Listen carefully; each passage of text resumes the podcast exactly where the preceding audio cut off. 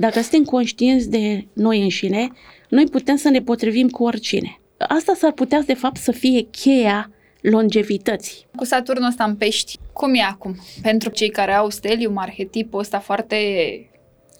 Păi ar fi și ei cazul să-și ordoneze puțin uh, partea emoțională și psihică. Noi avem toate răspunsurile în noi, dar nu avem încredere în ce răspuns primim din interior. Te uiți la un om și zici, tu ai ceva la tine schimbat, dar nu e vorba de păr. Se simte în aura sa că acel om a trecut prin acea uh-huh. reconstrucție interioară. Uh-huh. Balanța poate fi foarte bună în arta compromisului. Și asta e o altă latură frumoasă a taurului, că e fidel.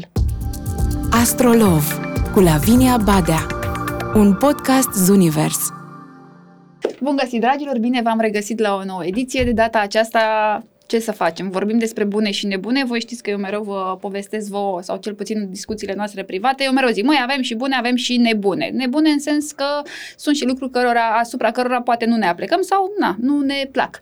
Uh, vorbim despre lucrurile acestea și bune și nebune cu Monica Lazar, astrolog. Moni, bine ai venit! Îți mulțumesc pentru că ai acceptat să vii și îmi face mare plăcere să abordăm această temă. Bine v-am găsit și mulțumesc pentru invitație. Ce-ți place cel mai mult din zona asta de astrologie relațională, natală, karmică, vocațională? Îți place ceva anume? Uh, îmi place natală cu toate ingredientele ei, pentru că acolo poți să vezi potențialul omului. Uh-huh. E adevărat că oamenii când vin și pun întrebări, pe ei interesează viitorul. Și le-am spus, măi, ca să vă intereseze viitorul, trebuie să înțelegeți prezentul. Și trecut. Nu mai zic de trecut, se presupune că mai știi ceva de el, uh-huh. dar faci un remind, un, o recapitulare. Și eu încerc să învăț să se organizeze, în primul rând, prin o autocunoaștere, chiar dacă nu neapărat prin intermediul astrologiei, pentru că necesită anumită cunoaștere, dar uh, le dau niște indicii. Și eu zic, uite, eu văd din harta ta natală următoarele chestiuni pe care ai putea să le experimentezi. De ce spun experimentat? Pentru că de-a lungul vieții poți să faci schimbări anume. Nu rămâi înțepenit într-o chestie, pentru că dacă rămâi înțepenit, există riscul acela de rigiditate. Și nu evoluezi mai. Că nu ți acumulezi experiența. E ca și cum te încuia într-o cutiuță acolo și rămâi. Te simți bine, că e zona ta de confort, dar cam atât. Uh-huh. Dar la un moment dat e posibil să zici, băi, dar ce caut eu în cutia asta? Știi, apare ce așa. caut eu în viața mea? E un trigger, e, se întâmplă ceva. Ori întâlnești anumite persoane, ori se întâmplă ceva și încep să spui întrebări. Și oamenii vin și întreabă. Cele mai multe întrebări sunt pe partea vocațională și pe partea relațională. Uh-huh. Care e menirea mea? Da. Și dacă mă potrivesc cu X și rămân cu el. Așa, chestii de genul ăsta ce persoană mi se potrivește. Întrebări că... pe care cu toții am vrea să, răspunsuri la care cu toții, inclusiv noi două, am vrea să, uh, să ajungem. Dar uh, e o muncă continuă, nu e ca și cum un astrolog poate să-ți ofere acel răspuns. Neapărat. Poți să-l ghidezi pe om. Normal că îi deschizi o cutie a Pandorei și îi pui pe masă niște lucruri la care poate reflecta. Pe de altă parte și chestia asta, întrebările acestea care sunt închise într-un fel. Cum mă potrivesc cu Xulescu, ca și cum numai Xulescu ăla ajung, este pe pământ și restul oamenilor nu există. În primul rând că noi, în principiu, dacă suntem conștienți de noi înșine, noi putem să ne potrivim cu oricine. De ce?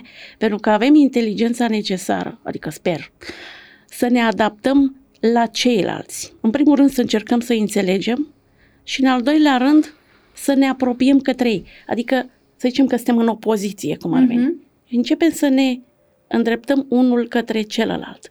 Îndreptându-te așa, încep să înveți să-l înțelegi pe celălalt mai mult. Da, și preluăm din energia celuilalt, din pattern lui, ce nu puteam tolera inițial, hmm, devine o obișnuință în timp, putem învăța să lucrăm clar la relații. Ideea este să își dorească amândoi în același timp. Da, exact. O și să fie doar. un efort comun. Asta este, de fapt, cheia succesului. Și asta în general, indiferent de tipul relației. Da, da, da, așa e, așa este. Inclusiv noi două, dacă nu depuneam un uh-huh. efort comun să ne întâlnim acum și să filmăm acest podcast, nu ne ieșea. E, e chestia asta de uh, acțiune.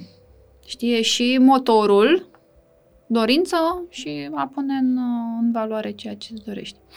Și ți se pare foarte importantă partea asta de natal. Deci, practic, tu lucrezi destul de mult cu, cu Natala pentru că așa poți să-i explici omului, uite, ai aplicare către lucrul acesta, acesta, uite, ai putea mm-hmm. să mhm. lucrezi un pic mai mult, ca să poți ușor, ușor să-ți construiești partea aceasta de viitor și de predicții până la urma urmei. Și mie îmi place latura asta de natală, pentru că e baza. Cred că dacă nu ne înțelegem harta, nu, nu că nu evoluăm, că sunt oameni care nu vin la astrolog și normal că sunt evoluați, dar îți ușurez foarte mult viața cercetând și latura asta ezoterică. Chiar și nefăcând uh, vreo cercetare de genul ăsta, oamenii tot evoluează. Uh-huh. Pentru că vin în viața lor anumite persoane uh, și îi provoacă într-un fel sau altul. Și uh, apasă pe niște butoane, cum s-ar spune. Uh-huh și atunci încep, începe să iasă din ei anumite stări, anumite situații, încep să acționeze într-un fel și atunci încep să se schimbe într-un fel sau altul. E adevărat că există și părerea unora că noi nu ne mai schimbăm după o anumită vârstă.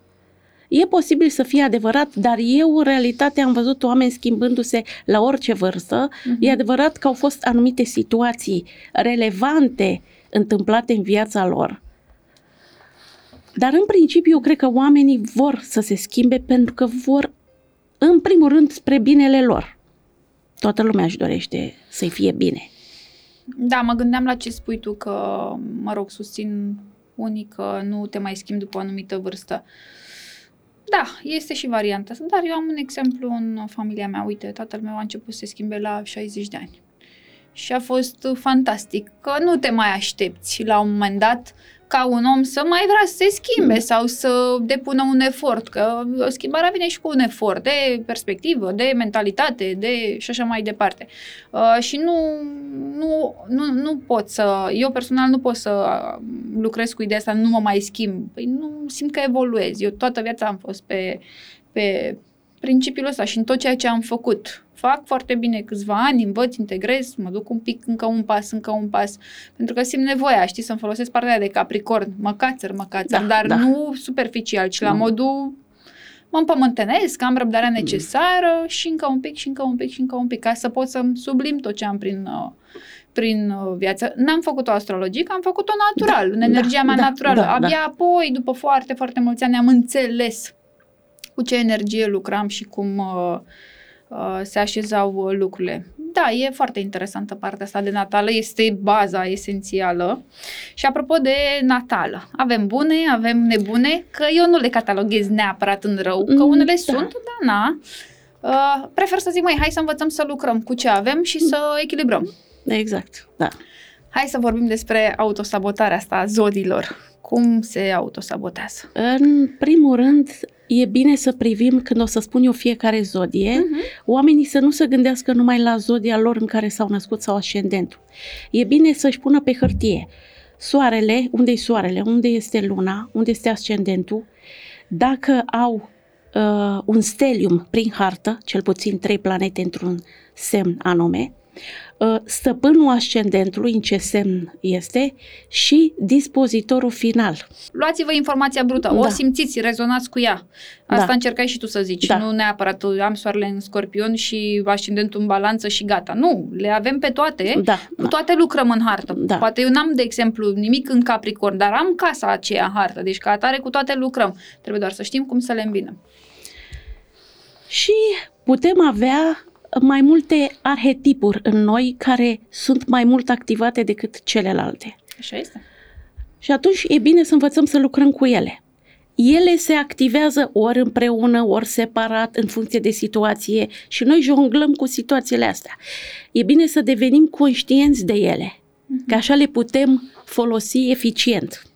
Dacă le facem la plezneală și nu ne corelăm cu realitatea, s-ar putea să dea cu virgulă. Nu e nicio tragedie, că toți am dat o bară de multe ori, adică... De câte ori nu. De câte ori nu, exact. și putem începe cu berbecul, care ce are berbecul cel mai mult? Fiind stăpânit de Marte, multă energie.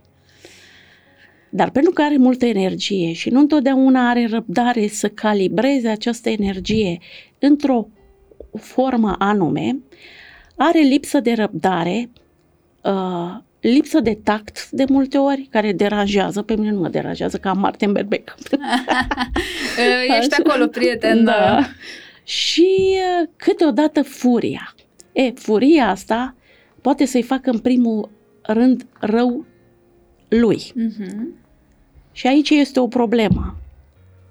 Este bine, eu sunt de acord cu abordarea sa să scoată din interior ce îl frustrează. E foarte bine pentru că altfel îi face mai mult rău, dar contează felul cum o faci. Uh-huh. Și atunci e bine să învețe să-și controleze această energie. Cum poate să o facă? Prin anumite practici, de exemplu, arte marțiale, care te învață să fii disciplinat, ordonat, perseverent, dacă vrei să ai performanță. Berbecul în sine este foarte bun la sport. Uh-huh. Are mușchi, funcționează. Eu m-am rezolvat, că și eu aveam o chestiune de genul ăsta acum o mie de ani, m-am apucat de arte marțiale, stilul de-astea soft, Qigong, Tai Chi, uh-huh. chestii de genul ăsta și mi-am mai reglat această chestiune. Pentru că eu le și spuneam colegilor, acum mă enervez și începeam. Și zice că s-a enervat Monica, whatever. Dar uh-huh. eu îi anunțam, gata, m-a apucat. Pentru că eu nu puteam și nici acum să țin în mine. Uh-huh. Pentru că simt instinctiv că nu e sănătos. Și atunci eu am colegi la serviciu care sunt berbeci. Îi iubesc la nebunie, dar când îi apucă și le-am spus colegilor, lăsați-l să-și facă și după aia se calmează și putem lucra. Uh-huh. Dar ce înseamnă asta? Că noi ne acceptăm unii pe alții cu bune și cu rele, cu toate că eu, mie nu place să împart chestia asta în bune și rele. Eu de-aia zic eu bune și nebune. Da, e exact. nebune în sens frumos, de zăpăceală, știi? Nu catalogăm, dar na, avem nevoie totuși în limbaj să traducem ceea ce... Pe de altă parte ne putem duce la zodia din fața noastră, balanța. Care balanța, fiind stăpânită de Venus, dar are în exaltare Saturn. Da. Uh, are un stil aparte de a se manifesta și berbecul poate să învețe de la zodia veci, vecină din față, știi, uh-huh. din fața sa. Uh, nu înseamnă că berbecul trebuie să devină blând, drăguț și să evite conflictele. Că n-ar fi energia sa naturală. Exact. Dar e bine să învețe Uh, de exemplu, balanța poate fi foarte bună în arta compromisului. A face compromisuri până la un anumit grad uh-huh. Nu e o tragedie, din contră. Arată că îți pasă de celălalt și vrei să ajungi la o înțelegere. Negociezi. Negociezi. E, Berbecul nu stă să negociezi. El spune să se facă lumină, să se stingă lumina, să se aprindă lumina. Știi? și uh, ceilalți trebuie să se execute. E, el când e în starea lui calmă, că mai există și așa ceva, funcționează bine. Da. Și eu l-am văzut uh, în multe situații, acest arhetip, oameni cu care poți să lucrezi foarte bine și poți să te duci în pânzele albe cu ei. Da, că deschid uși. Deschid uși uh, cu capul sau cu, Ei, cu ce o avea la îndemână, știi cum e. dar uh, au uh, talentul să motiveze oamenii și să inspire. Mm. Băi, noi avem un scop, hai să mergem. E adevărat că el pe parcurs se plictisește. Dar dacă el are echipă, Vin ceilalți continuă. Și că dacă au, are pe lângă el un taur, oameni care sunt mai așezați, mm-hmm. ma, atunci Pământeni. se poate continua. Pământeni. Și foarte, pentru că, să, mă rog, la taur se spune că nu prea are chef de muncă. Mie mi se pare că muncesc într-o veselie, adică... Muncesc mult și din greu. Exact. Aia e problema, că muncesc din greu. Aici, da, aici e următoarea, uh, următorul subiect. Și atunci taurii, uh, taurii, berbecii e bine să um, își calibreze această energie, să învețe să lucreze cu ea. Nu să jneze natura, că nu despre asta e vorba, că ăsta e farmecul lor. Uh-huh. Adică eu dacă mă simt atrasă de un arhetip de genul ăsta, eu pentru asta sunt atrasă. Nu că se calmează și toată ziua stă liniștit. Uh-huh. Și apropo de o glumă, eram cu niște prieteni și o parte din ei erau pe arhetipul respectiv. Și eu zic, hai să ne relaxăm și noi. Adică cum? Uite, stai și medităm. Și ne așezăm noi într-o și după un minut întreabă arhetipul. Gata, am terminat? Era berbec, nu? și zic, păi nici n-am început. Oh. I-a dat cu plictiseală. Era super. Și zic, ok, am înțeles mesajul. Da. Da, deci e interesant. Uite, te poți autosabota tocmai prin prisma energiei pe care o ai, în loc să o folosești constructiv, ți-o duci în... uh, Și un exemplu celebru de arhetip de acest gen este Russell Crowe, cel din Gladiator. Rolul ăla e Genial. tipic. E tipic, De comandat. da. Dar el și în viața privată, uh, el fiind berbec, cu Martin berbec, cu mai multe chestii în berbec, uh, destul de agresiv așa, îi sărață îndără repede, uh, el în sinea lui fiind o persoană bună, adică, dar îl apuca din când în când uh, chestiunea cu furia și lipsa controlului Năbădăi. acestei energii.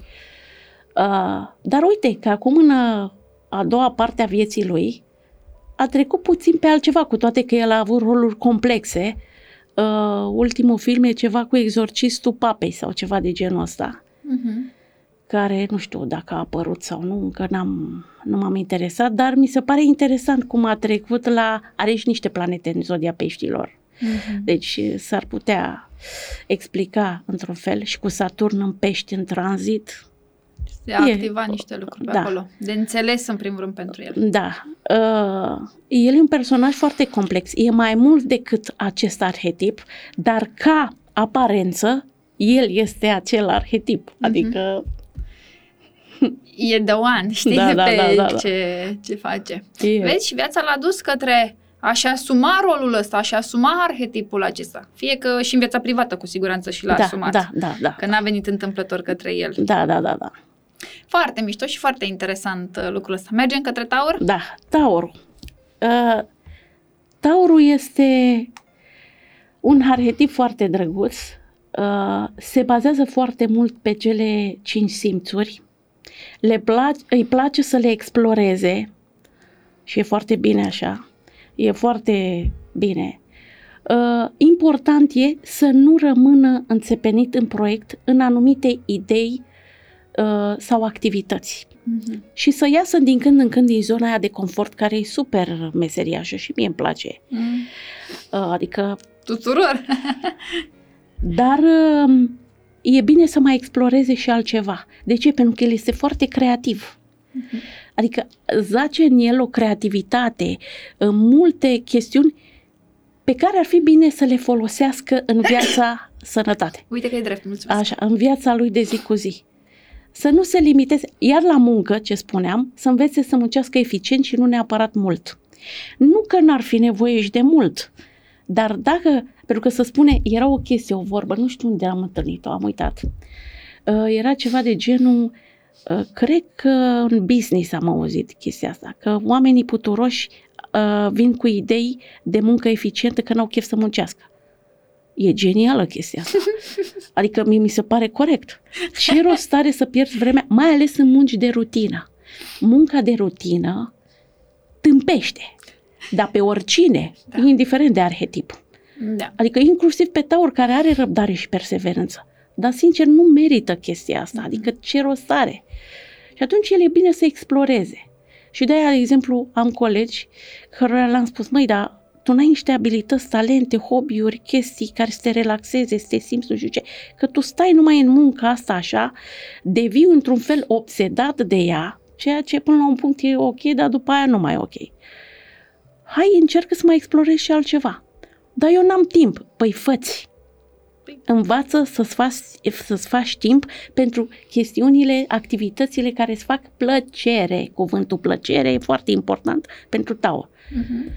Și atunci e bine să se organizeze într-un așa fel încât să aibă timp și pentru altceva. Mhm. Și din acele activități se pot naște inclusiv idei de business. Da. Ei fiind venusieni, e adevărat, contează și unde e Venus în harta natală, uh, este important să-și exploreze acest, această latura lor.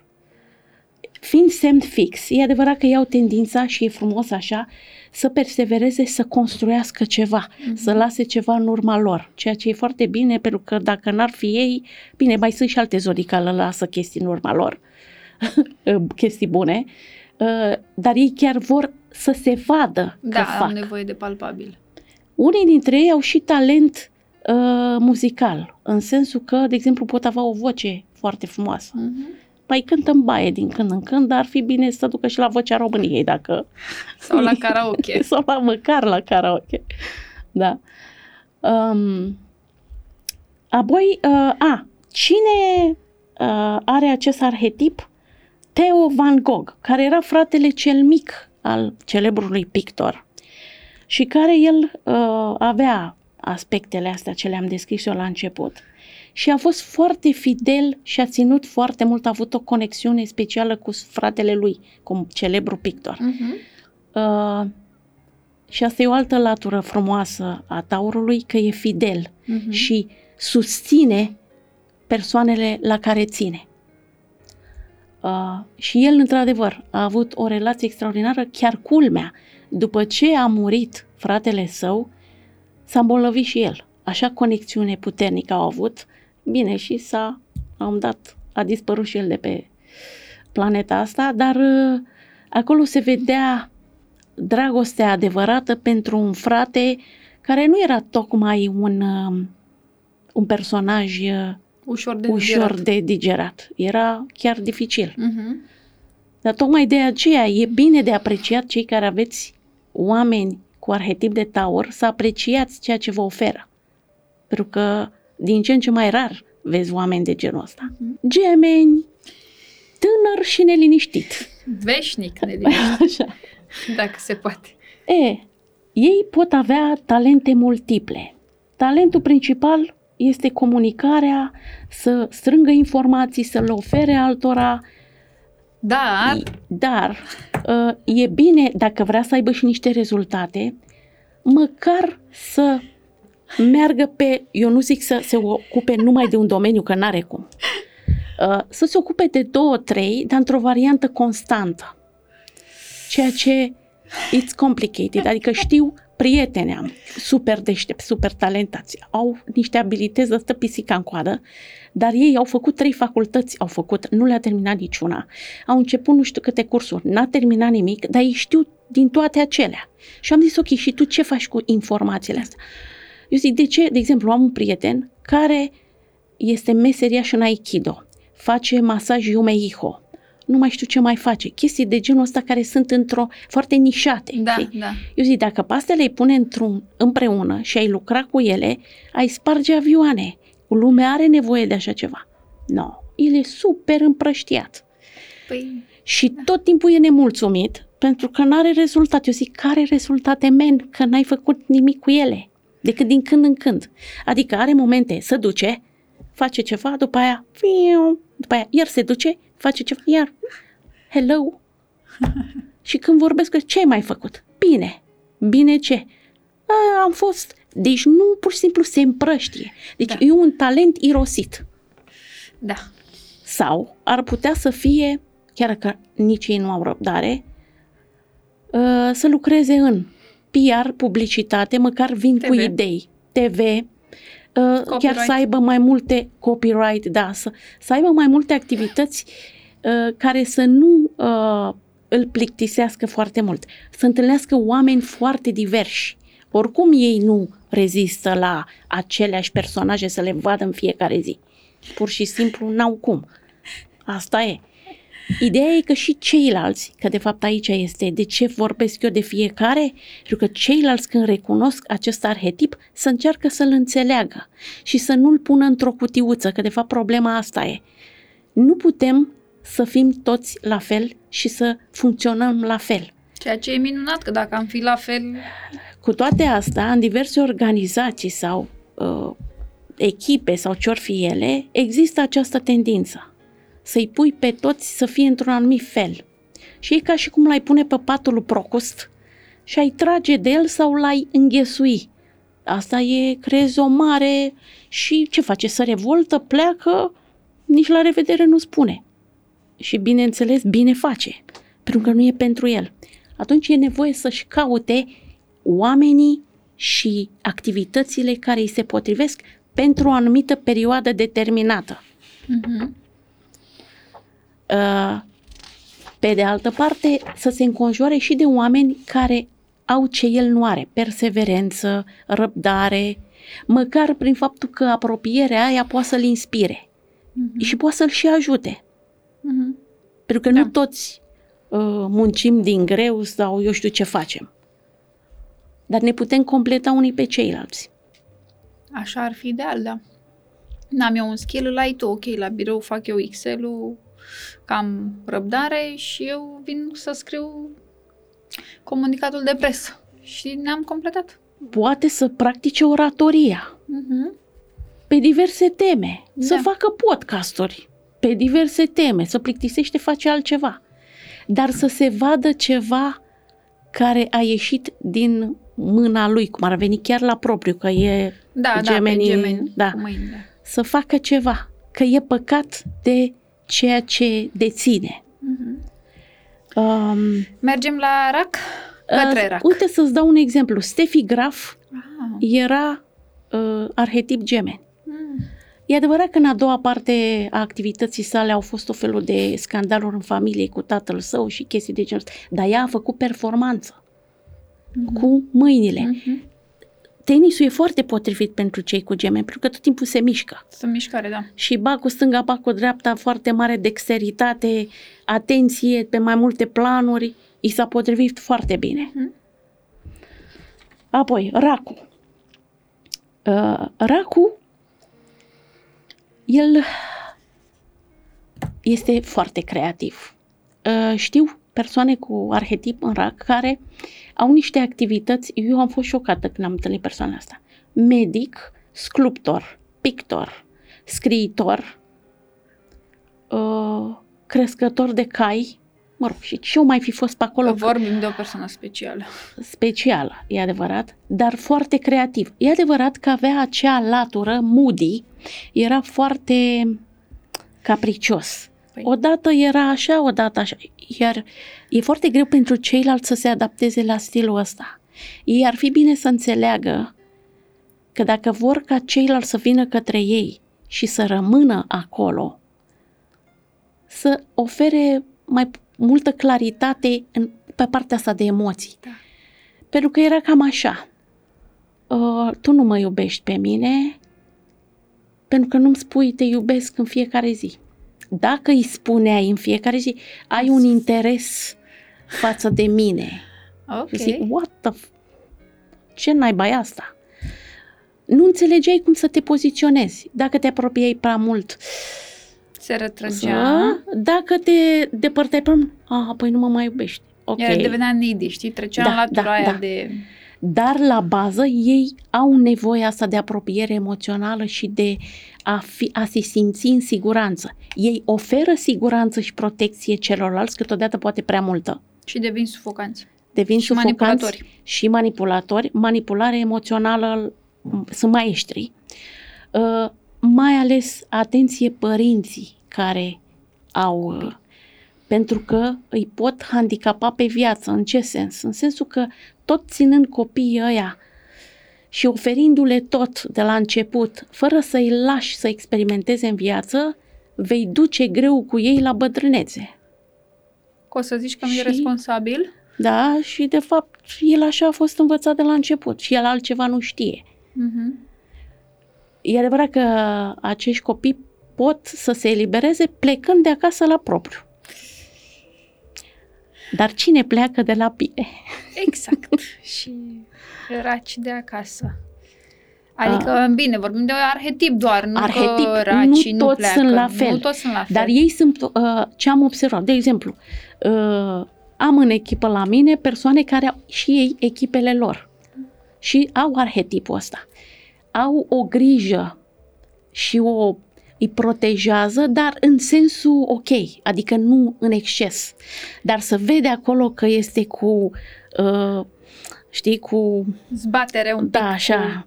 Dar oamenii mei, oamenii mei, e- și am zis foarte bine că îi scoți în evidență ceea ce e rar, că sunt mulți care ies numai ei în evidență. Da. Adică au și niște calități. Oamenii mei sunt cei mai buni. Eu zic, da, știu. Dar... Și am înțeles toți chestia asta. Dar stai că mai e vorba și de alții, știi? Adică, ok, Să ne echilibrăm. pentru că e o chestie de teritorialitate acolo, știi? Adică casa mea... Tradiționalul ăla, da, știi, da, din da, ei. da, da, da, da. Patria, țara, mama, și, și casa, dacă masa. nu știi cum să te duci că trebuie să le ceri altceva, ă, devin pasiv-agresivi. Pentru că o- o ia ca un atac. Personal. Ceea ce nu are rost. Și chiar dacă vine cineva care e mai cu tupeu, care e problema?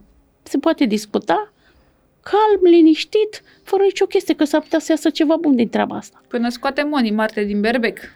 Eu mie chiar îmi place să uh, îi provoc pe oameni să văd ce iese din ei. Și am avut niște surprize minunate. Bine, nu toate, dar măcar am observat cum reacționează omul, că reacționează. Mm-hmm. Una e să acționezi și alta e să reacționezi. Ca provocare, da. Da.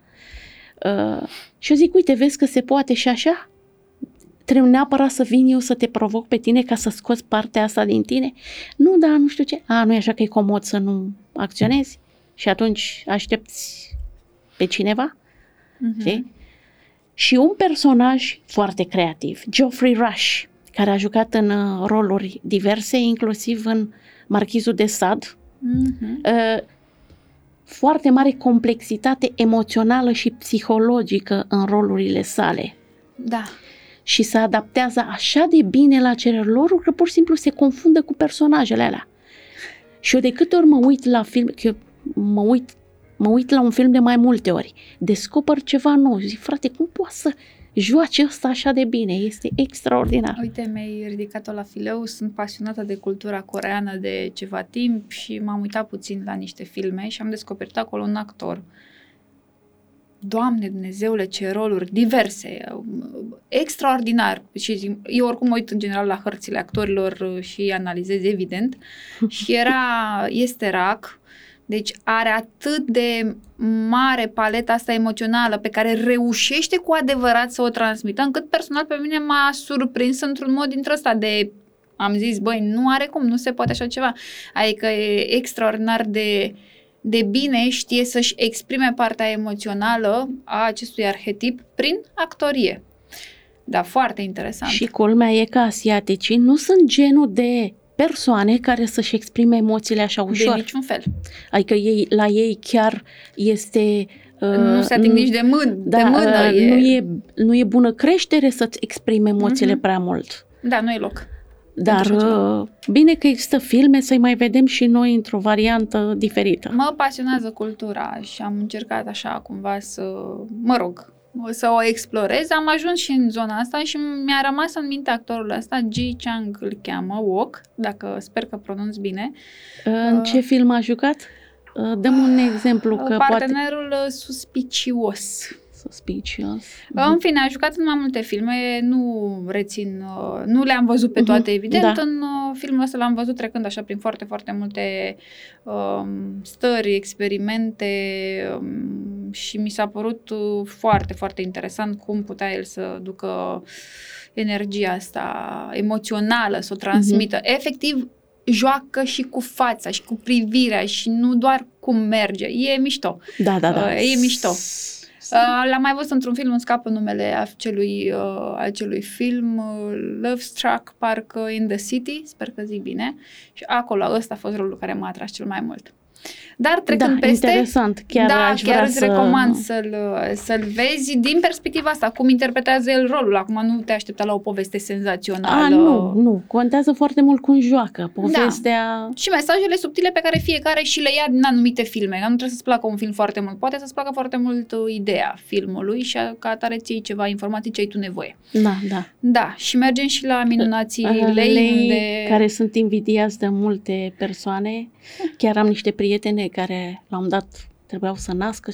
Fă în așa fel, zi când este ascendentul leu. Eu zic, relax. Copilul o să vină când o să vrea el. Ce te tot fantastic. Dar e mai bine să aibă ascendentul rău decât în altceva. Eu zic, Nu nu, neapărat. nu e nici bine, nici rău. Lasă lucrurile să curgă. Și au curs așa cum era nevoie. E, leu.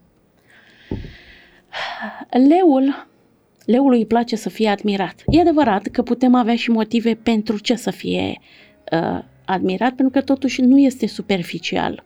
Este totuși un semn fix. Uh-huh.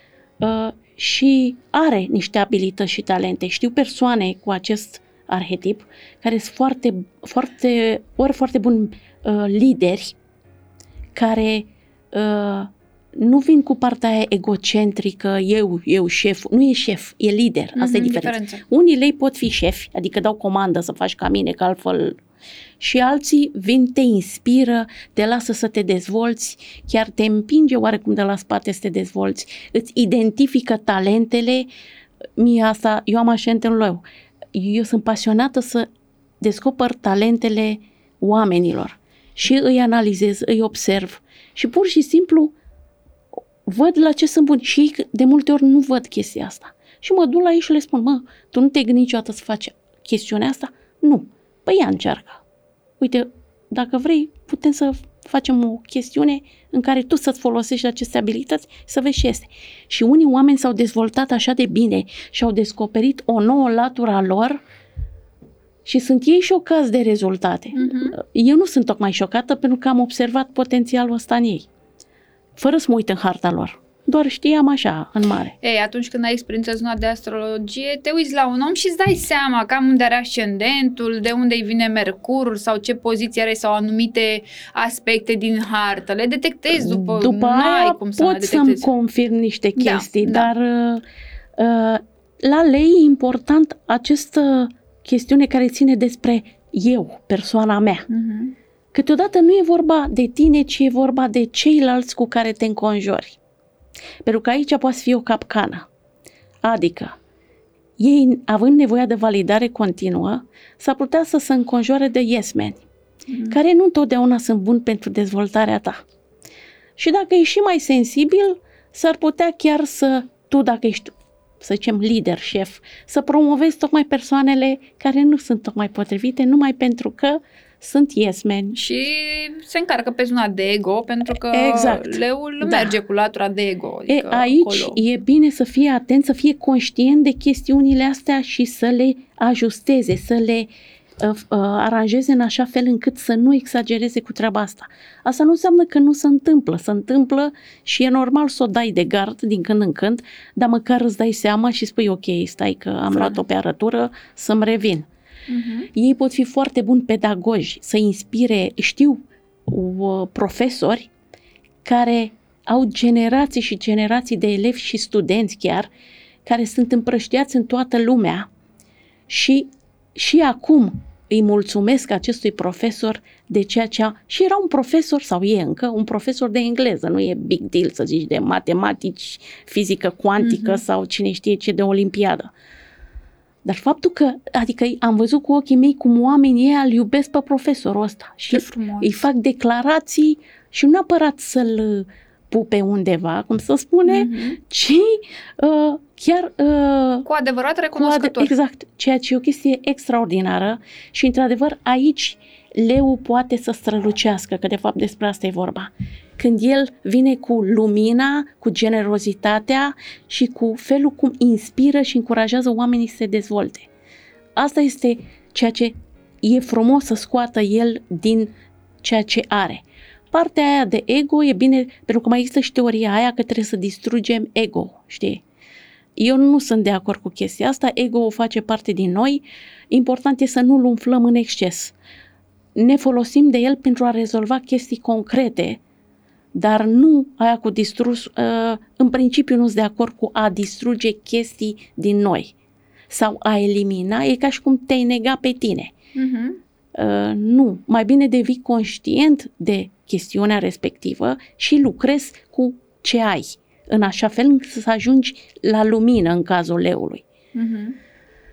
Uh, ce mai e nevoie, apropo de să nu facă, să nu fie, să lucreze pe dublu standard în sensul să-i uh, oferteze pe unii mai mulți decât pe ceilalți numai pentru că spun chestii drăguțe. Mm-hmm. Asta e o chestie foarte importantă, să nu facă discriminări, cum s-ar spune, în exces. Pentru că toți, fiecare dintre noi putem să ajungem la faza asta. Uh, o persoană, Whitney Houston, care era leu cu așent în pești. Ea chiar și-a spus odată, uh, după aia mi-am dat seama că de fapt ea chiar a vorbit serios atunci. Ea a avut succes imens, era pe primul loc peste tot. La un moment dat a spus, eu dacă într-o zi nu voi mai fi pe primul loc, e ca și cum nu mai trăiesc. Și de atunci, de când a început să cadă, că asta e evoluția, da? Da. Uh, a intrat pe o cale care a distrus-o și e adevărat și cu ajutorul uh, soțului, iubitului, ce era el, Bobby Brown, uh-huh. care a avut uh, un efect uh, negativ asupra ei. Și, din păcate, după ce ea a dispărut, și fica ei a dispărut sub aceeași formă. Aceeași modă. Deci asta este o formă, uh, un, un fel tragic de a ieși din scenă pentru un leu. Da. N-a avut puterea, ascendentul ăla în pești a făcut-o sensibilă și uh, S-a încărcat și s-a s-a încărcat, deraiat. da, și aia e, îmi pare rău chiar pentru talentul ei extraordinar, pentru că ea nu și-a găsit calea sau modul de a se transforma ca să evolueze. Mm-hmm. Pentru că ea vedea lucrurile numai așa și numai pe calea respectivă. Într-un fel, ea și-a limitat viitorul Da. și l-a închis, de fapt. Pentru că ea nu se vedea decât pe locul întâi. Da, și nici nu s-a dus să încerce să exploreze altceva.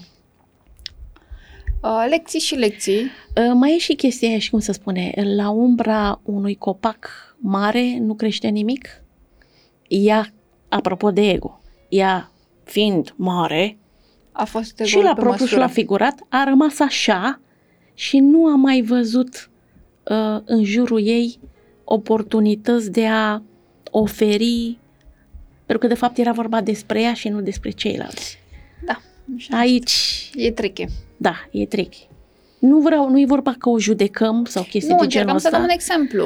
Uh, chiar este un exemplu tragic din toate punctele de vedere. Dar faptul că am avut parte de ea o perioadă, Și ne-am bucurat Ne- și ne-a rămas muzica pe Exact. care încă o ascultăm și eu sunt exact, fan și ascult muzica ei, rezonez foarte mult. foarte talentat, extraordinar. Excelent. La Fecioara.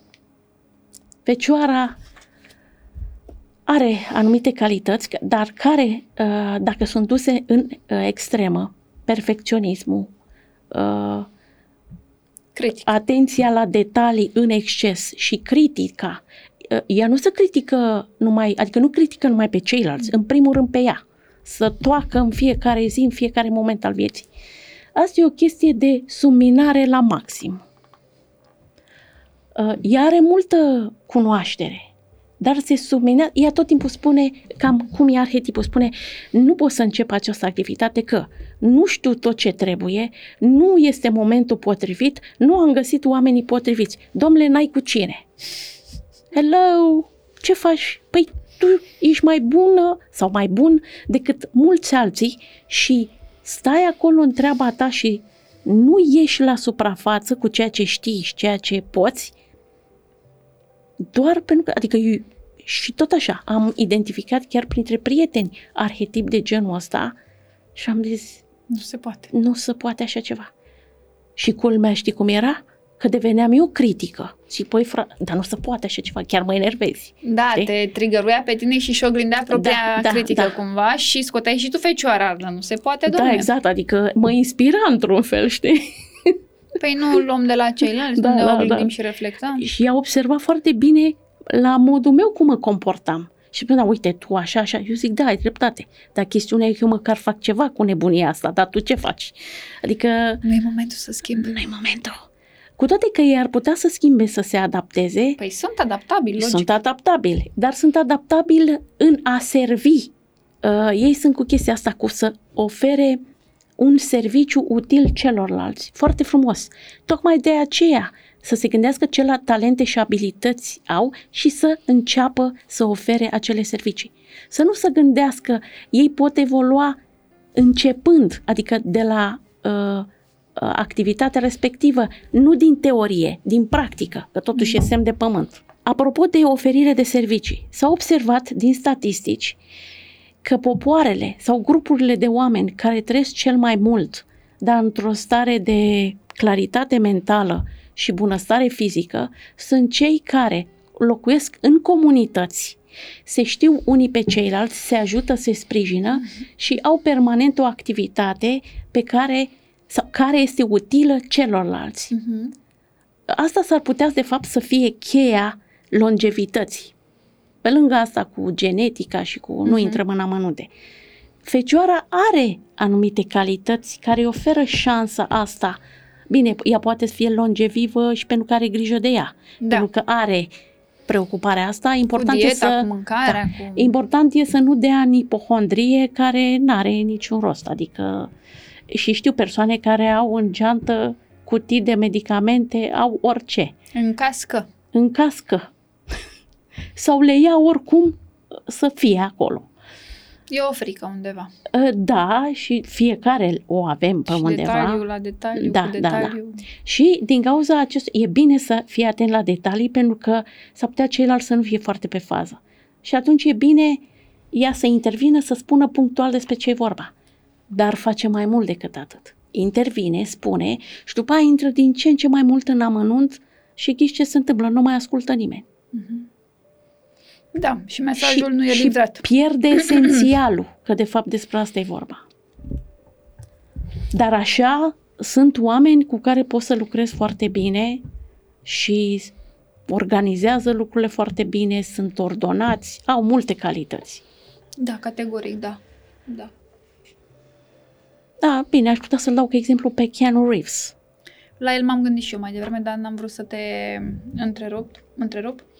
Uh, El care are un stelium acolo, dacă nu Da, înșel. da, da. Uh, Pe cât de interesant și fain pare el de la distanță, e o fire dificilă. E o fire dificilă și cred că recunoaște și el treaba asta. Adică La el în nivelul sinea său, lui, da, cred da, că da. Da, da, da. Cred că da. Și destul de închis și introvertit așa cumva. Am văzut un uh, dialog foarte haios între Drew Barrymore, care e pești, și el. el. În opoziție, se oglindeau. Da, exact. și ea zice, eu nu, ceva de genul, eu nu pot să lupt pentru o dragoste sau nu știu, eu dacă Că e... nu e ok să că lupți nu e pentru ok. dragoste. Exact, și, și după aia el așa cu enfază, păi dacă nu lupți, atunci ce dragoste ai? Și pe aia s-a rușinat așa și s-a dus în spatele scenei, era foarte simpatic. Da, ok, are dreptate, dar depinde despre ce e vorba acolo. Da. Adică, apropo de pești, totul curge și de fecioară care, cum adică, nu controlăm și noi puțin situația? Nu analizăm un pic dragostea dacă e? Da, da, da. da, foarte drăguț Poate mergem amândoi. prin rațional. Da, da, da, un pic așa mai mult. Un pic că... mai mult, da. Da, da, da. Uh, Ne bucurăm că e fericit. Am văzut că e Da, da, acolo cred în că, relație. și-a, cred că și-a găsit o persoană cu care se, Rezonează. da, potrivește și era și cazul, că totuși era păcat de el. Da. La balanță. Balanțele noastre drăguțe, care, din uh, nevoia de a avea armonie în jur, uh, pot ajunge în tot felul de situații incomode chiar pentru ele. În sensul că își creează niște dependențe și pot intra în relații toxice, tocmai pentru că nu vin să pună punctul pe ei ca să rezolve niște chestiuni care ar putea fi rezolvate printr-o discuție. Pentru că le e frică că începe scandalul. Și, într-adevăr, ei au oroare, partenerul meu are ascent în balanță, are oroare de conflict și de... Dar eu vin cu martele meu și zic, îmi pare rău, trebuie să intri în conflict cu mine. Îl scoți. Aia e. Ce da, da, hai, hai că poți. Încă puțin. E, și l-am provocat de mai multe ori și, într-adevăr, am, am reușit să-l duc într-o stare în care a spus tot ce avea de spus. Și eu zic, în sfârșit, am muncă mult am depus. Și eu zic, vezi ce simplu era? Și eu nici nu mă enervez, că știam răspunsul. Dar eu vreau să-l aud de la el, știi? Da, să Și eu zic, spună. vezi ce simplu e? Și că, da, da, Cum și să după, spunem? Dar după aia era așa de ră- răsuflare, așa, a, în sfârșit, ce bine. Știi? Eu îi înțeleg pentru că ei, într-un fel, uh, nu suportă agresivitatea oamenii care nu Puși sunt așa. bine crescuți și chestii de genul ăsta. Sunt niște delicați în felul lor. Băi, dar dacă îi provoci, nu mai au nicio treabă cu delicatețea. Păi da.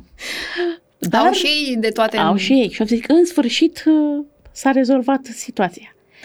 Mai e o problemă pe care am observat-o, dar am înțeles și de ce au problema aia. De exemplu, când e să ia o decizie. Ceilalți percep că, domnule, dar tu nu mai ai decizia aia odată, a trecut atâta timp, ce, ce tot te gândești? Păi se gândesc pentru că vor să aibă toate informațiile, să le cântărească bine, în așa fel încât decizia să fie corectă. E, spune și mie când să îndeplinesc toate astea într-o variantă ideală. Never ever. Sau foarte rar. Da. Și atunci ei o lălăie. Bă, dar când au luat deci, adică o lălăie până când iau decizia. Și atunci când o iau e finală. Da, nu se mai întorc, așa este. Da.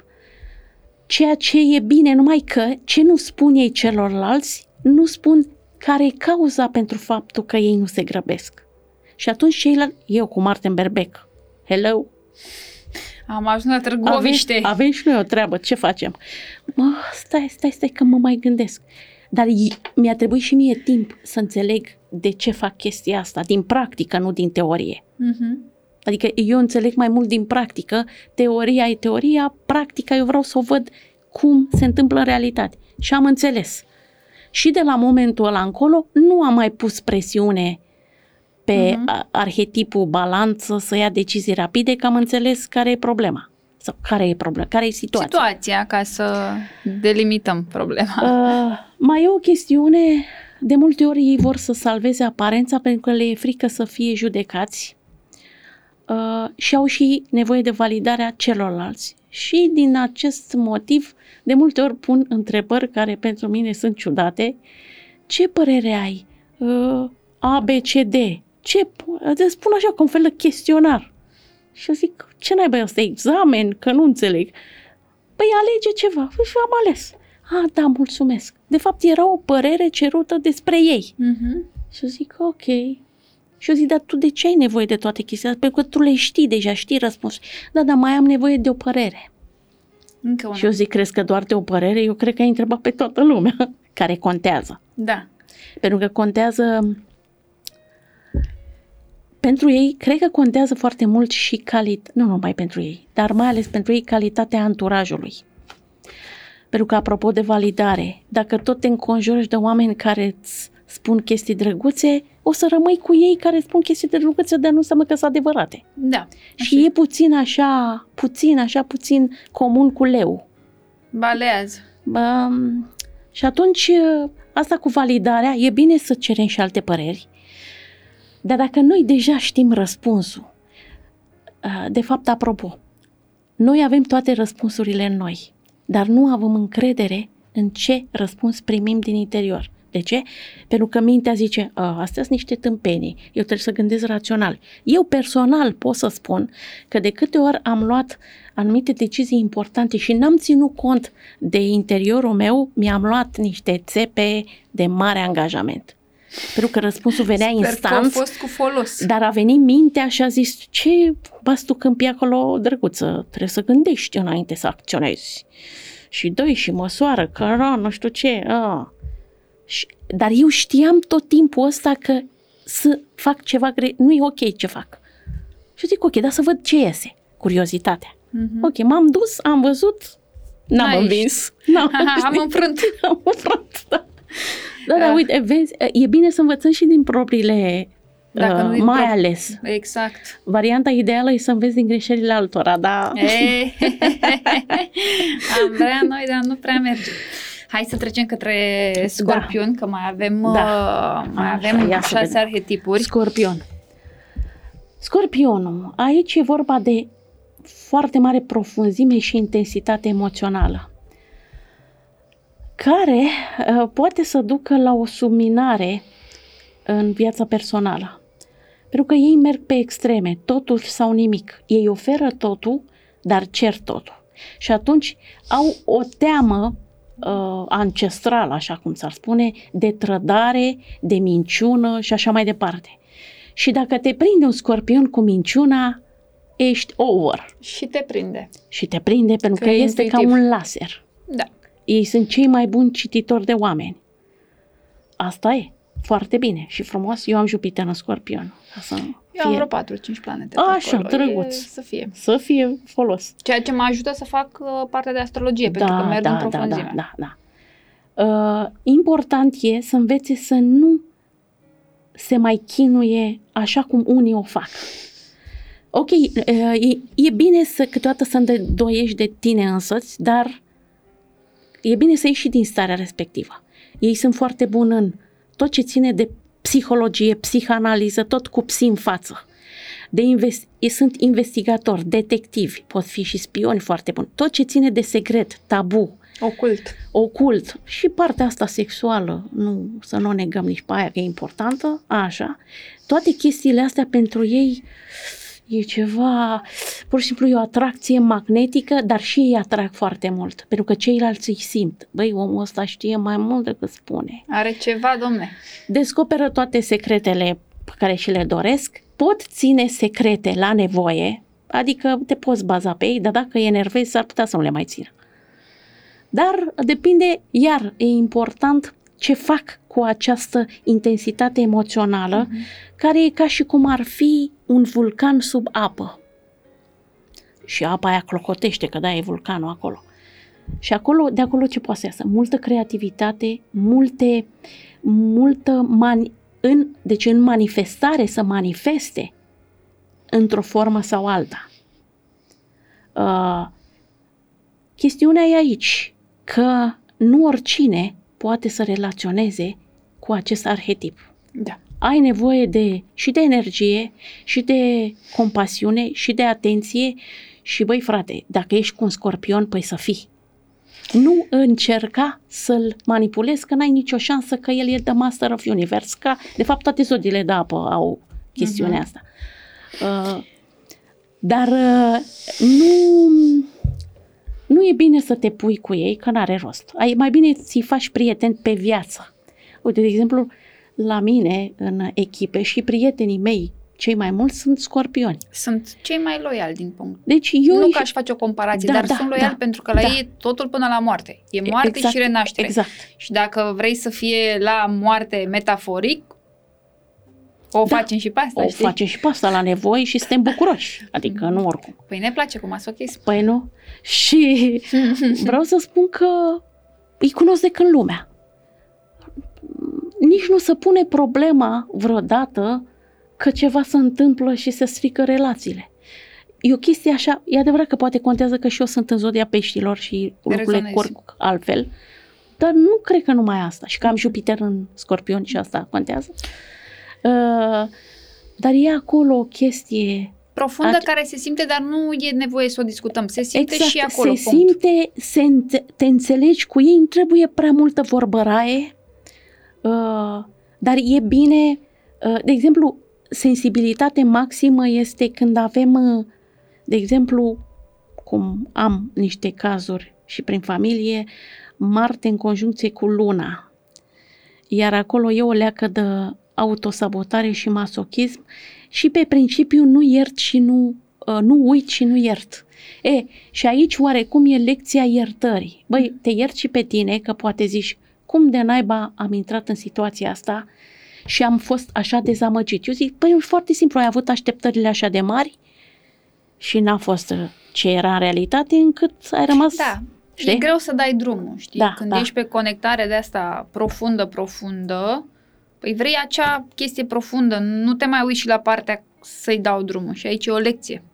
Da, da, da. Că rămâi în pasa aia de posesivitate, gelozie, durere, manipulare, le combini pe toate de le duci din agonie în extaz, din agonie în extaz. Da, da, da. da. Și atunci se și aici situația. e de lucru pentru ei. Enorm. Nu înseamnă că nu le pot rezolva ca o putere extraordinară de renaștere și pot reveni uh-huh. într-un mare fel. Dar de fiecare dată. De fiecare Toate dată. zodiile, dar da, în special da, da. și în viață, după cum vezi, uh, sunt etape pentru că fiecare în hartă natal avem acest arhetip și avem planete care în tranzit trec pe acolo prin uh, scorpion și ca atare îți activează uh-huh. o anumită energie, o anumită lecție sau cunoști un om cu un anumit arhetip. Nu trebuie să fie scorpion, Da. poate să aibă diverse planete pe Da. care dacă nu ești astrolog, nu le știi neapărat, care ți activează partea asta. Hai să-ți lucrezi um, Și un, intensitatea. da, și un exemplu e Winona Ryder, care a jucat în roluri intense, viața ei a fost intensă, uh, se vede acolo că dar are și o putere de a manifesta acea intensitate în rolurile pe care le joacă. Mhm. Adică se simte acolo și mister și pasiune și tot ce trebuie. Deci este perfectă în manifestarea acestui arhetip. Mhm. În ultimul timp nu am prea mai văzut-o, dar s-ar putea să se... Nu știu am dacă am mai... văzut-o într-un serial foarte, foarte cunoscut, dar efectiv îmi scapă numele. Da, cu multe da. sezoane, mai mult pentru copii, cumva. Da, da, da, da. Îmi scapă numele, nu contează. Uh, da, trebuie să lucrezi și cu partea de detașare, de let it go, ceea ce e Mhm. destul de, de greu. Uh, ce voiam să precizez mai devreme e că sunt oameni care trec în anumite etape, prin anumite etape ale vieții și rămân cumva um, marcați de niște evenimente Da. și te întâlnești cu ei după nu știu cât timp. Știi, și te uiți la un om și zici, Mă, Moni, tu ai ceva la tine schimbat, dar nu e vorba de păr. Se simte în aura sa că acel mo- om a trecut prin acea Mhm. reconstrucție interioară. Toți, nu doar Da, scorpionii, da, da, toți, da, în da. anumite div- domenii, că e pe carieră, că e pe bani, că e pe job, că e pe perspectivă de viitor, că e pe plan, whatever, nu contează. Mhm, Se mhm. simte latura Da, asta, da, știi? da, da, și aceste etape despre care noi, aceste calități bune, nebune, autosabotare, tot ce discutăm în momentul de față, cu toții le putem traversa în anumite etape ale vieții. Ca atare, Mhm. luați-vă informațiile de care aveți nevoie și gândiți-vă în ce perioada vieții am trăit eu treaba asta. Uite și vezi cum a continuat apoi parcursul. Și mergem la Da, corect. zburdalnicii Săgetători. săgetători. E, ei sunt uh, impulsivi, nu uh, reacționează destul uh, de nepotrivit pentru ceilalți când uh, sunt uh, blocați în manifestarea lor, că în ideile lor, că în acțiunile lor, nu uh, suportă să fie limitați, ceea ce într-un fel eu le dau dreptate. Dar pe de altă parte, dacă ei observă că se simt limitați într-un loc, nu mai e nevoie să stea în acel loc.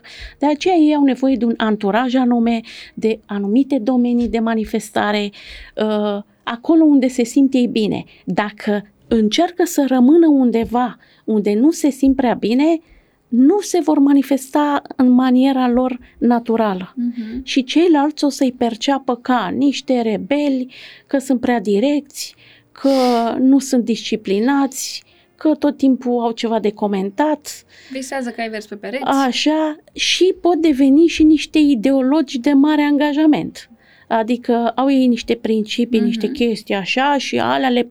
E ca și cum ar fi un preot care propovăduiește. Habotnic. Așa, și o țin langa pe uscat. E, chestiile astea ar fi bine să le mai schimbe din când în când, să mai facă un review, un refresh, pentru că altfel, nu că ea rămâne înțepeniți în proiect, dar dacă cei, ceilalți îi aud vorbind tot timpul despre aceleași lucruri, ghici ce se întâmplă, nu te mai ascultă nimeni, că să Mhm. plictisesc. Zic, băi, dar nu te mai schimba și tu părerile în, între Mhm. timp? Și ei țin foarte mult la chestiile astea. Adică e ca un fel de Biblie. Mhm. E ca și cum își creează o proprie religie. au această putere de a deschide uși, de a avea idei foarte mișto, geniale, filozofii, Mhm. de a ști să construiască din trei chestii altceva. Da, Vin cu da. partea asta de deschidere și de noutate, dar uh, să nu rămână în încăpățânarea asta de habotnic. Am zis eu și eu l-am creat pe Dumnezeu. Uh, că atunci, na, o dai în exagerare. E un pic, adică ceilalți or să-l perceapă că e o leacă, a, um, cum se zice, nu agresiv, uh, arogant. Ceea ce nu neapărat e, că e cu te distrezi cu un săgetător de mare angajament până la un punct.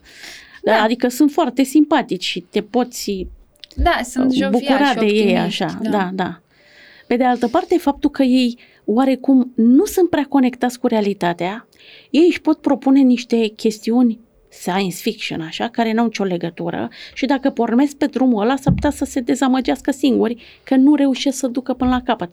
Mai bine ce fac? Ca să ajungă la rezultatul ăla, să despartă activitățile pe bucăți. Mhm. Și atunci am făcut asta, super, merg mai departe. Și asta și nu știu ce. Că dacă vor să du- ajungă direct acolo, s-ar putea merge. să schimbe direcția între timp. O, da, categoric, da, pentru că se vor plictisi și sunt și libere aventuriere, așa, adică ei nu prea stau într-un singur uh, spațiu, loc, Asta situație. e clar că nici n-au nevoie să facă chestia asta.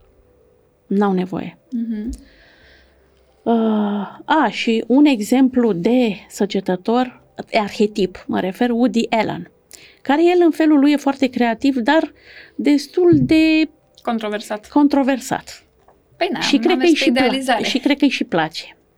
Păi da, Așa așa că- că... creat și el acolo Exact. un alter ego sau nu știu, lumea sa, filozofia proprie, perspectiva. Capricornul. Capricornul e un personaj pe care te poți baza, uh, are ambițiile sale, își creează, are, deci e m- maestru planurilor. Adică când își face un plan un Capricorn și trece la treabă, e imposibil să nu realizeze. Pe de altă parte, dacă se pune pe un drum, poate să vină Ștefan cel Mare și Sfânt, Dumnezeu să-l dea din loc, nu se poate. E ca un munte care s-a De așezat ce nu se poate? Pentru că nu se poate. Că nu se poate. Ai. Că am încercat, dar nu se și poate. Poți să, uh, uh, a fost o fază în politică chiar. Uh, Tăricianu, când a fost prim-ministru. El a fost prim-ministru tot mandatul. A încercat Băsescu să-l învârtă, să-l sucească, nu i-a ieșit. Păi, E, na, Deci n-a avut nicio șansă.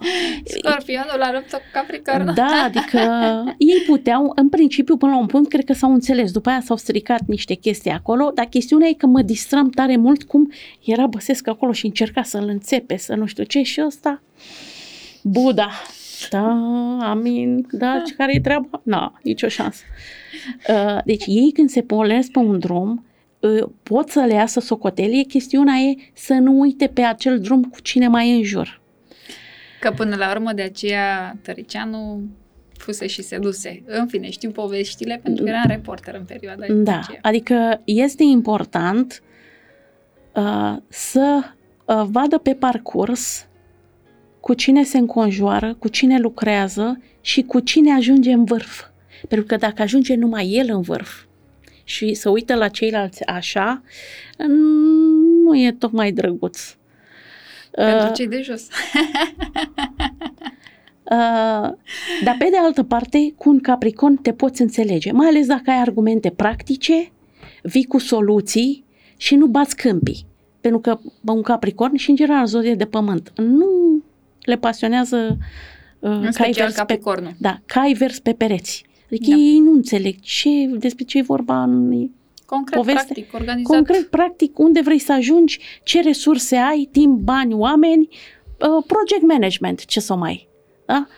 Deci e marele project manager al vieții sale. Mhm. E adevărat că e important să nu uite și de acele resurse și să aprecieze acele resurse, mai ales oamenii din jurul lor Și viața personală. și viața personală, pentru că la viața personală mulți spun că uh, vezi, Doamne, Capricornul nu uh, au emoții și sunt reci.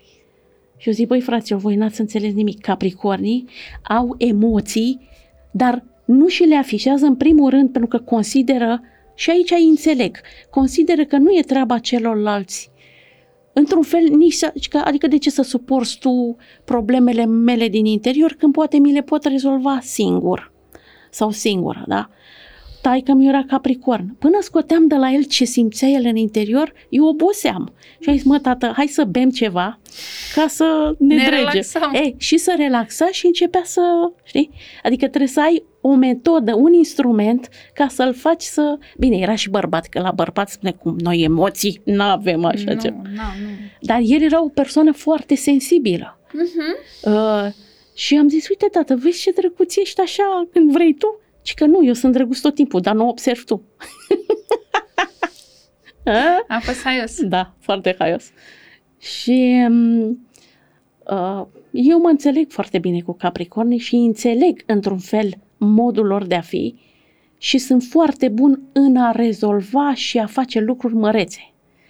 Cu condiția să aibă oamenii potriviți împreună cu el și să-i țină până la capăt. Mhm.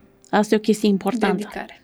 Adică să, să ok, unii poate se duc ei în alte părți, Eu? dar cu cei care vor să rămână, să ia cu el. Mhm. Pentru că merită vorba reclamei. Pentru că de ce? Pentru că se poate. și avem un personaj celebru, Anthony Hopkins, care este este geniu. Deci eu nu știu, nu pot să-l numesc pe omul ăsta într-un fel, apropo de Capricorn. Deci are un stil și el a și spus cum joacă. Eu iau textul și încep să citesc. Și încep să nu știu. Adică el e ca și cum ai spune că el instantaneu integrează textul ăla în el. N-are nevoie de foarte multă procesare. Asta e în aparență. Mhm. De fapt, el procesează foarte mult în interior și s- eu n-am văzut un rol de-al lui să fie prost. Are o quadratură la lună de la Pluto, dacă nu mă înșel. A trecut și el prin situații diverse. În hartă. Da, Deci, Da. uh, a trecut deci și are el, emoții. da, a trecut și el prin viață, prin diverse situații. Dar a reușit să scoată din el tot ce are mai bun și îl admir foarte mult pentru chestia asta și mai nou îl văd, uh, nu știu, pe social media, are sculte sc- short-uri de-astea sau, mă rog, ce-or fi, Serios. în care dă el niște sfaturi așa de om bătrân și trecut prin viață, Înțelept. e înțeleptul, exact ca un înțelept. Mă, dar le spune fic, adică într-o propoziție foarte scurtă este esența unei vieți întregi. Pur și simplu. Și am zis, uite frate, ce cum a putut să ajungă omul ăsta așa extraordinar? Deci eu mă uit la filmele lui de șapte miliarde de ori și încă descoper anumite felii din personajul respectiv. E fascinant cum e. Ești pasionată. Da, adică m- îmi place să... Știi cum e? Noi toți suntem ca o ceapă care avem mai multe straturi.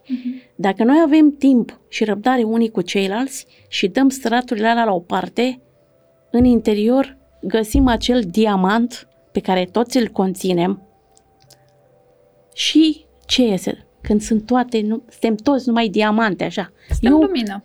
Da, exact. Bine, unii spun suntem Dumnezeu. Ok, diamant egal Dumnezeu, dacă Era vreți. săcitător? A? Era săcitător? Cel care a zis suntem Dumnezeu. Bine, eu fac azi necaz, eu sunt săcitător, adică să ne înțelegem.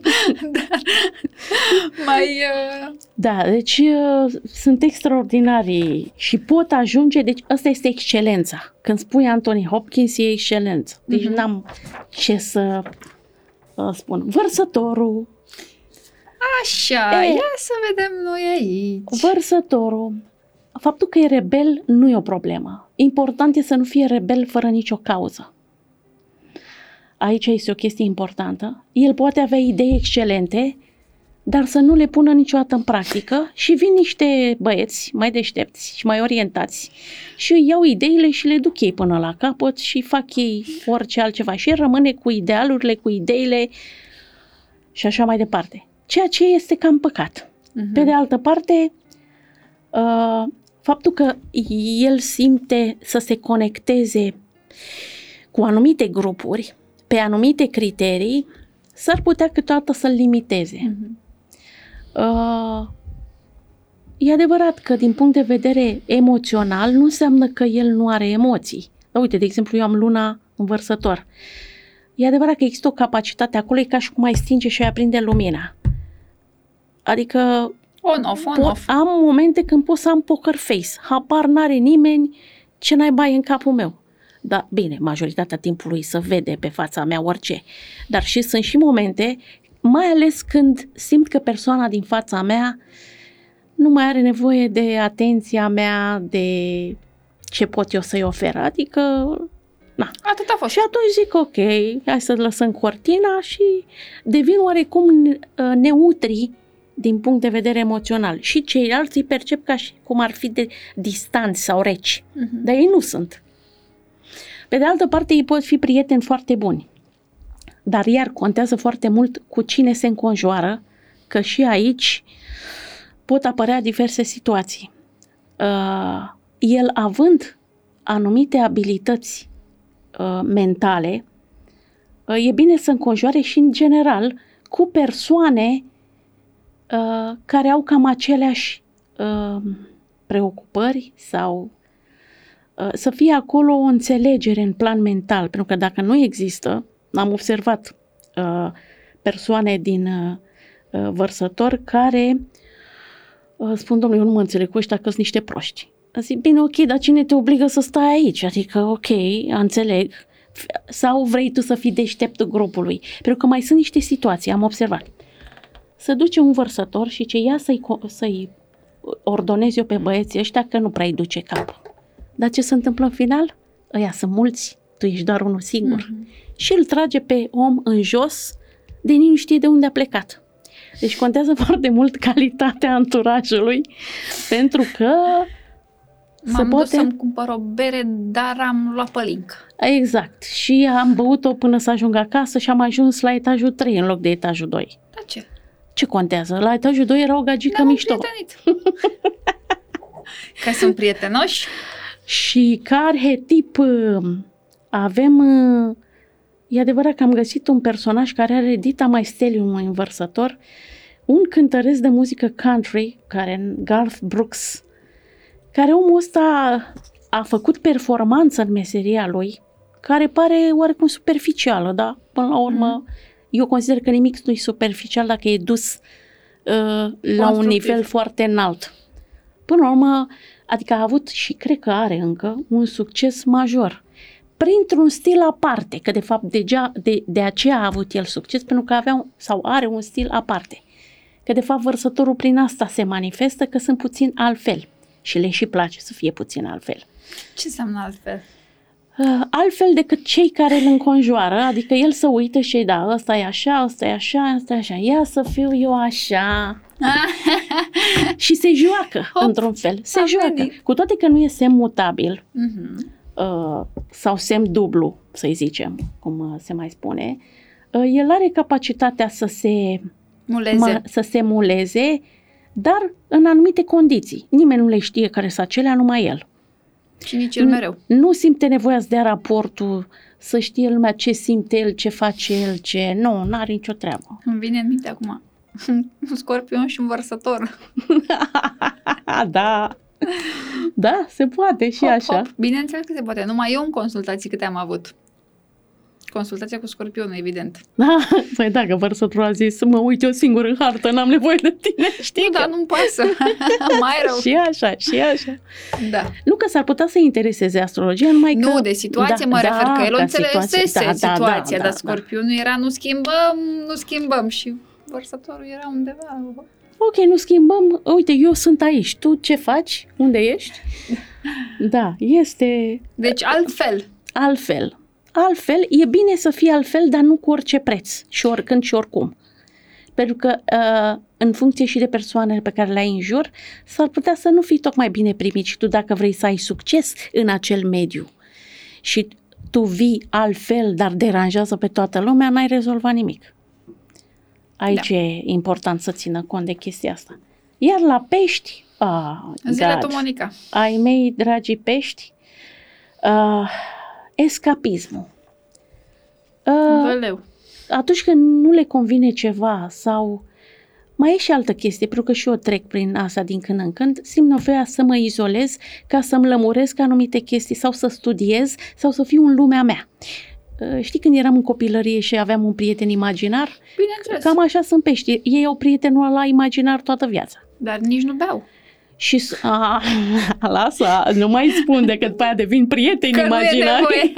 spun, devin un grup de Oh. prieteni imaginari. nu, e să complică treaba.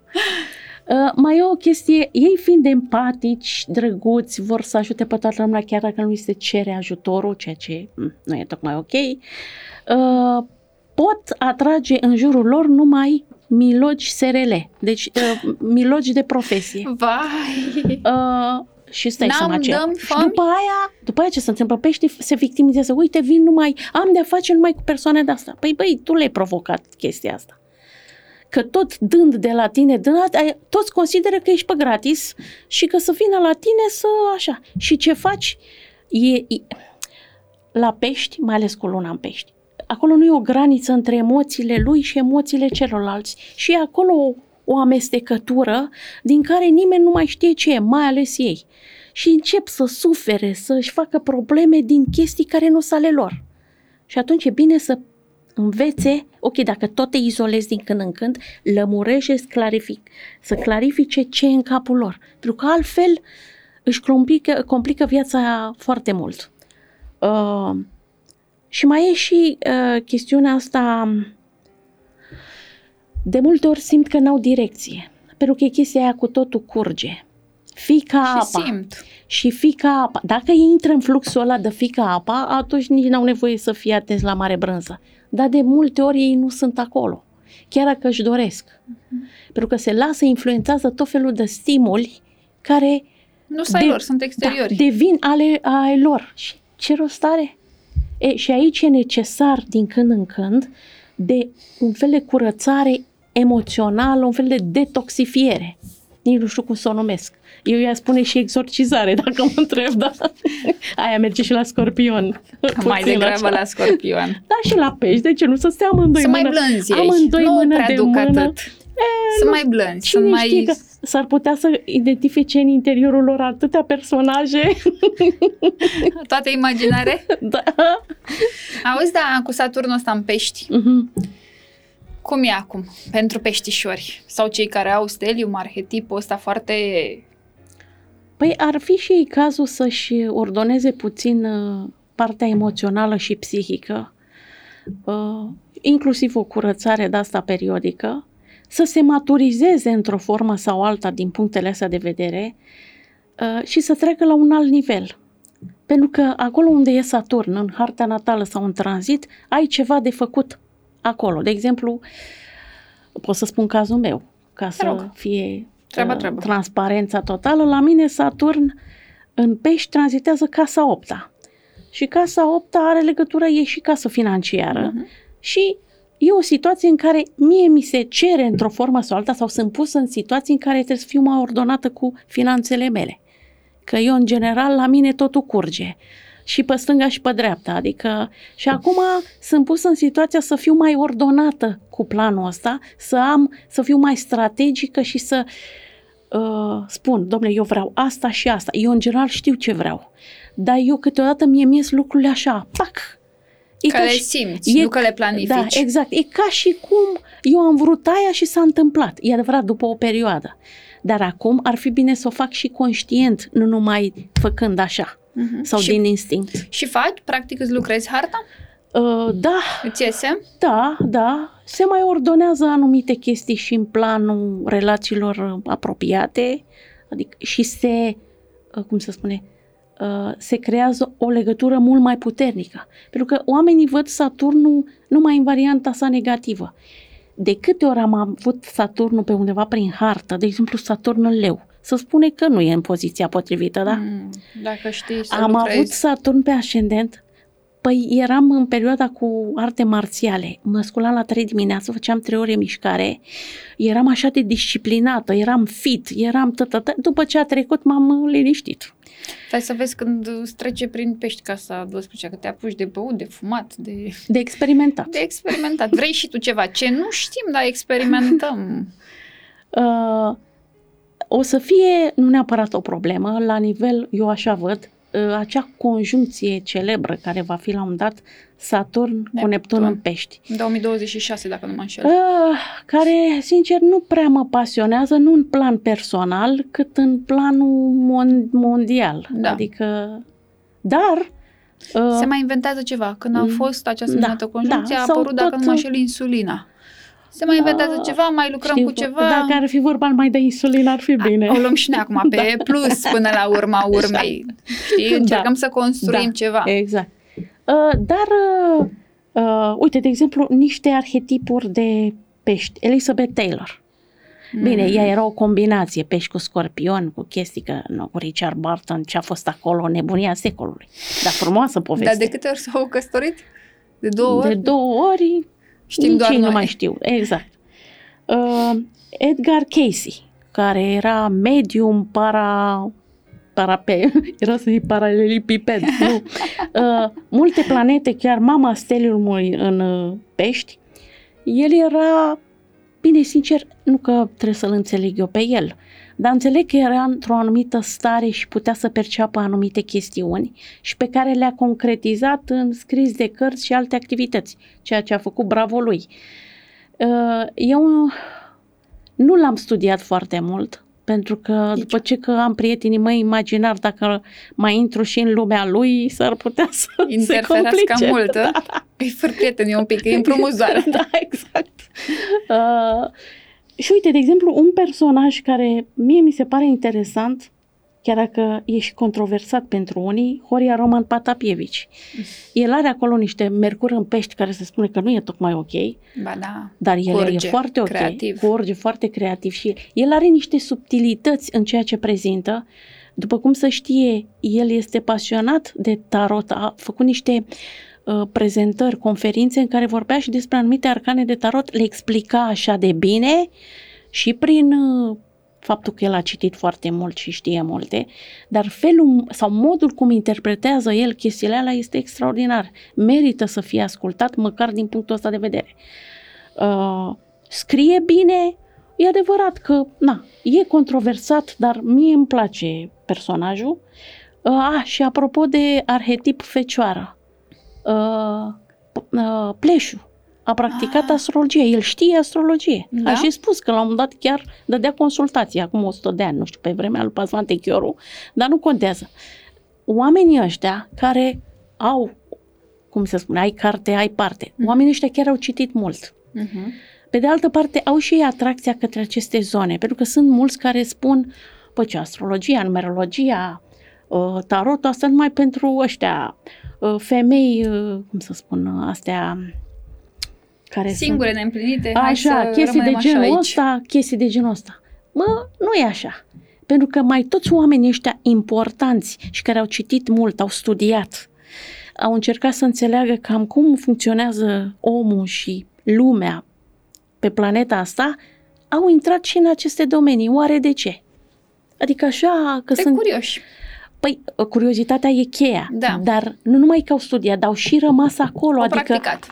au și practicat și cred că mai practică încă, că dacă ai început să practici ceva, nu te lași de cu una, cu două.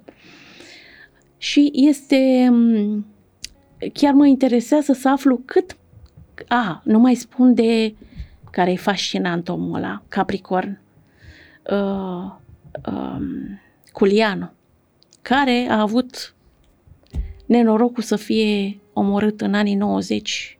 El era profesor universitar de istoria religiilor la Chicago și a fost omorât, nu se știe de către cine, împușcat în cap de, în toaleta universității.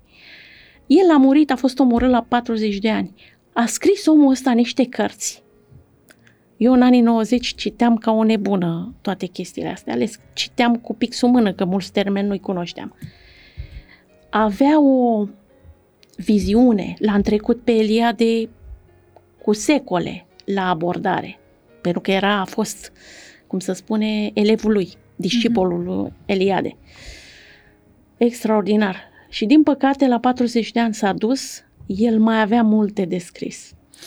În altă viață, probabil undeva, cumva mai transmite niște informații altfel. Dar oricum, ce a rămas în urma lui e extraordinar. Asta e esența. Ce rămâne Da. în urmă, în fond și la urmă urmei, uite, primești tu informații, aflăm și noi acum și recomandăm să citiți. Moni, am vorbit foarte mult, Da. aș fi avut multe, multe întrebări, dar ai povestit atât de frumos uh, din perspectiva ta partea asta de bune și nebune, încât am simțit nevoia să fie în flow și să te las să le povestești și să, să-ți mulțumesc acum la final pentru că ai venit la, la podcast și mulțumim frumos că ai oferit aceste informații. Uh, mi-a făcut mare plăcere să povestim, probabil o să repetăm la un Da, moment dat mulțumesc experiența, mult că avem o pentru mie de teme spațiu. și văd că ne curg frumos. Dragilor, vă mulțumim frumos. Dacă aveți întrebări, lăsați-ne comentarii și o să dăm uh, tag uh, să o găsiți și pe Monica pe platformele sociale. Mulțumesc mult de tot. Mulțumesc și eu. Seară faină. Ceau, ceau. Zunivers Podcasts